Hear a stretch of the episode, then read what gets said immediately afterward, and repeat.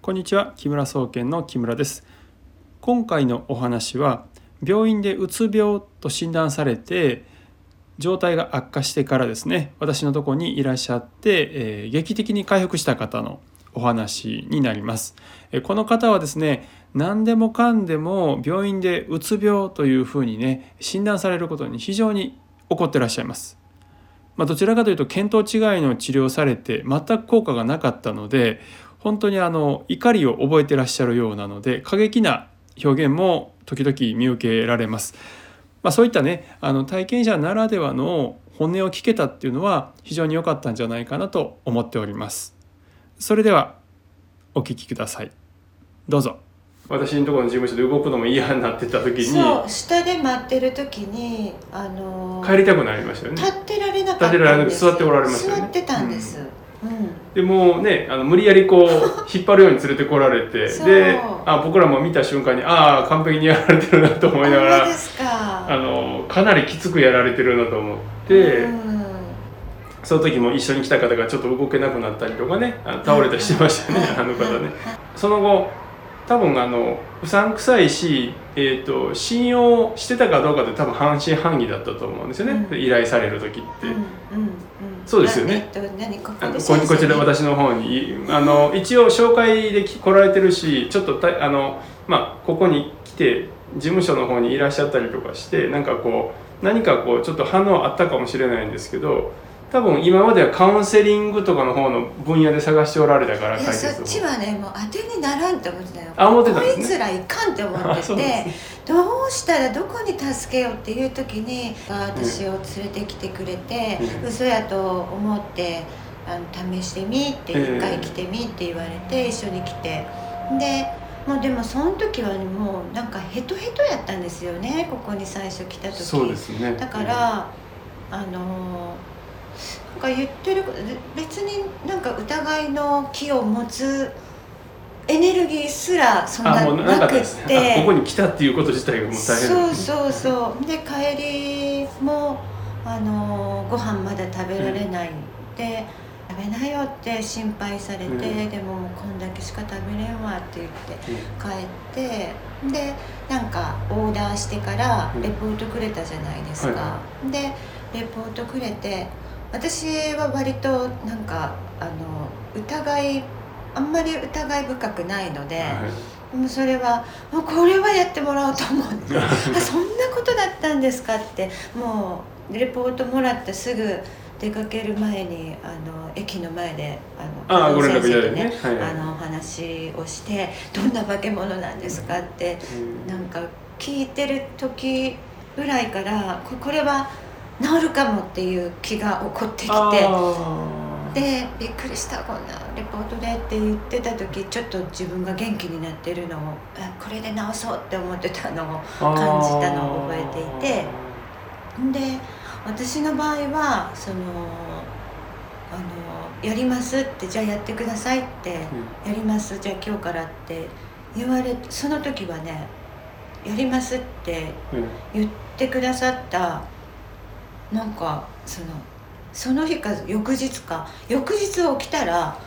ピッてなんかこそそれこそなんか脳が通ったみたく元気になっていて、うん、その覆われてた化け物なのかなんかこう、うん、影響ですよね。そうそうそう、はい、覆われてていたものがさって雲が晴れたみたくなって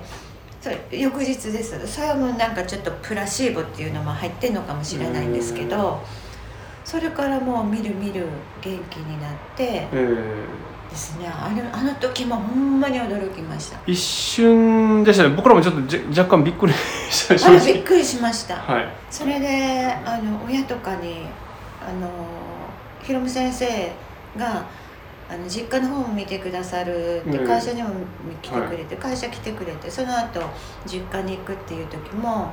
あの実家には高校で「私ちょっと元気やない」って「すごいでこれ」って言ってお話しして「ほんなら」って言ってもうなんか日帰りに近い子供連れてのうん、そんな夏休みとかじゃなかったと思うんですけど連れて帰ったんですけどね。あの時はほんまになんかすごかったですね。まあ、僕らそのいきなりそんなに反応がいや。1日で出るっていうのはまあ初めてに近いので。さすがって思って すごいわこれって。思ってからうん。なるほど。じゃあそれまでまあいろいろやってみてやっぱりこの分野カウンセリング分野怪しいからもうどうしようもないからどうしようかなっていうことだったんですね。あんなのはね、そ私よりも私より頭の悪い人があそこ行ってるんだと思うんですよ、あれでこれ自分のためになってるって感じる人がいるとすると、うん。ちょっともうすでにやられてますね。私はまだ正常な認識力がないと。判断ができる状態だったのであこんなんで治るかいなって何このなんかなあなあの対応これでお金もろとんかって腹が立つーぐらいの感じでねそこにいっぱいね患者さんがやっぱこううつむいた人がおるわけですよ待合室に、えみんな呼ばれずーっと待って呼ばれたら入ってやってんですけどこんな証拠もなくてーね、えお金もらえる商売って精神科って。ー何と。そう。本当もうあれはいかんですね。まだその脳波のグラフが出る方があまあみ視覚的にねちゃんと測定してるっていうことですよね。あーじゃあまあ先に経験があったんでまあねもう私のところでレポートっていうのはこうねお調べして、えー家計の影響がどうなってるとかまあそのいろんな相関関係をこう調べてね影響の度合いをまあお送りしたわけですけど。それはびっくりしましたよ。なんかいきなり化け物がいるとか。そうですね。あの、うん。なんだっけ？本陣じゃなくて本家、はい。なんですっけ、はい、え本家の方に、まあ、ある影響手が、下とか、はい。もう何これって思いましたよ、えほんでやっぱそのえ調査するときに住所とかーえ。あのお名前ですねご家族ね。名前とかを聞いてくださってえー、これなんなんやろ？うそんなんで分かる人がおるんやろうか？って思ったけどそれが出てきてレポートが出てきたらやっぱこいつかみたいなので自分で納得した部分があったんですね。あった実際にそのご依頼いただいた日の夜にも取ったんですね作業としては父親がまず第一弾でね。だからその取ったことによってまあ効果が出るまでの時間ってタイムラグがやっぱり皆さんいろいろあるんですよ。うん。やられ方がひどいから後遺症が強いので後遺症を取っていかないとなかなか浮き上がってこないとか良くならない方もいるので次の日に急にこう真っ青な空みたいな感じでこう、うん。晴れ渡る気持ちですみたいなメールが来たので。そう。そう。そんなすごい聞くかなって僕らもね あのいやあの時はねほんとびっくりした。だからあれ秋とかそういう時だったと思うんですけど、うん。その年末に実家に帰ったまた帰った時に、うん。あの私やっぱ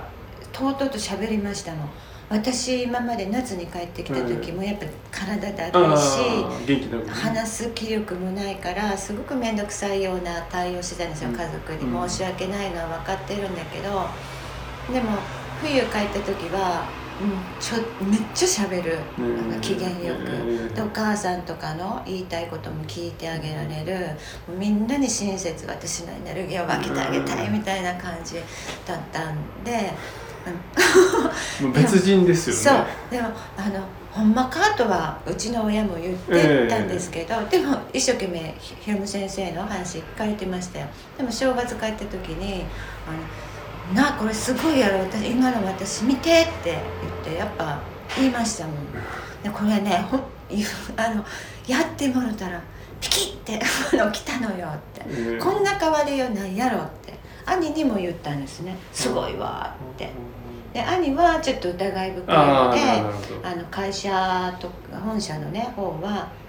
あのもうそれはええぞって言ってでまあひろむ先生はあのお昼おうどん食べに行く時に「ここが本社です」って言ってちょっとだけ入ってもらったのかな。うんなんか払う払うまではしてもらってないかもしれないですけどそんな感じでしたね。まあ、あの払う作業はね多分あのもう土地も見てるので、まあ、現地ちょっと見て分かる範囲であればもう全部取ってるはずなので、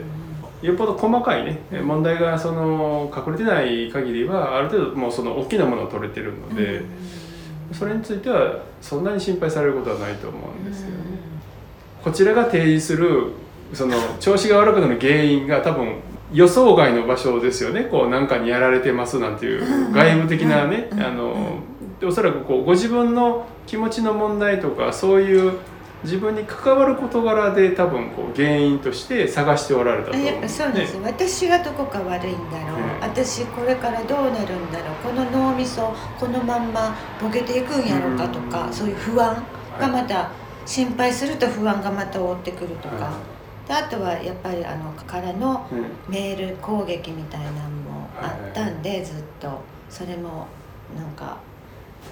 そっちからの刺激もありましたよね。うん。まあ、そのまあね元凶はそっち側の方からのものでしたから、うん。まあ、それをあの、まあ、相手側のやつぬ抜いちゃってねあのふぬけにしちゃってるからまあもう多分それに対しても多分なんですかこう気にならなくななんか無視できるようにご自分が強くなってきたんでね、うんうん。多分こうあんまり気にしないというか、うんうんうん気持ち気分的なもので変化はかなり終わりだったと思うんですけどね。だからそれがあのその悩んじゃってる内容をこう問題そこに焦焦点を当てちゃうと、うん。多分こうカウンセリングとか精神科っていう話が出てこないんですね今の世の中の考え方でいくと。であの実はその、えー、と自信がないとか行動できないとかなん。かこう何がしたいか分かん。ないっていうのも結構悩みで今調べてると多いん。でねそのそうん。その原因が実は体の状態が肉体的な疲労がひどすぎてうん。元気がないから精神活動も低下してるっていうふうには皆さんあんまり思わってないんですよね。だからそこをまああのちょっとこうあの僕らはあの皆さんにうん。お知らせしてそういうねうん。あの直したい方が来た方がまあいいのかなと思ってうん。ねちょっと今うん。あの文章を考えて作ってるんですけど。うんあのですから気分的な面以外に多分肉体の方の感じも変わってますよねこう。んう。変わってる、ねあのもうなんだろう食事をなんとか作ってもう洗い物もうええわみたいなうん感じやったのがそんななんかシャカシャカシャカシャカできますから、うん。今は。体もやっぱ足取りが軽いっていうのはすごい感じる。うんしんどいわって思うのと今日もあの来る電車のうん。か階段タッタッタッタうわ私すごいわタッタッタッタ上がっとるわってあ気もいいって思いながら来たけどあんなんやなかったですねやっぱ足も重たいもしんどいって、あれ何なんでしょうね多分そういう時は栄養とかも入れてないんかったんかな？もう両方ですね。体もあんあんまりその食欲はいはいはい。をなんとか取らないかんから取るみたいな。食べに行こうっていう意欲が、ないないですよね。出ない出ないですよね。まずないの。わざわざ、はい。だからあるもんで済ませたり、はい。なけりゃないでまあ夕食昼飛ばすかみはたいな、いはい。で夕食もまあいっかみたいな。ちょちょっと食べればいいかな。っちゃうんですよ。そうそうそう。うん、そういうのがもあるしどっちが先なんでしょう。体が先なんですかね、まさて体験者の方のお話いかがだったでしょうか？あまりにもですねあの回復が早くて私たちも正直驚いたんですね。ただうつ病といった診断をされた方が私のところにいらっしゃって、まあ、今まで5人いらっしゃるんですけど5名全員がですね昔と変わらぬお薬も一切飲まない、えー何の症状も残らない状態で回復をされています。私たちからするとですね西洋医学のうつ病という診断や治療方法っていうのは非常にま検討外れだなというふうに思うことが多いんですね。そこで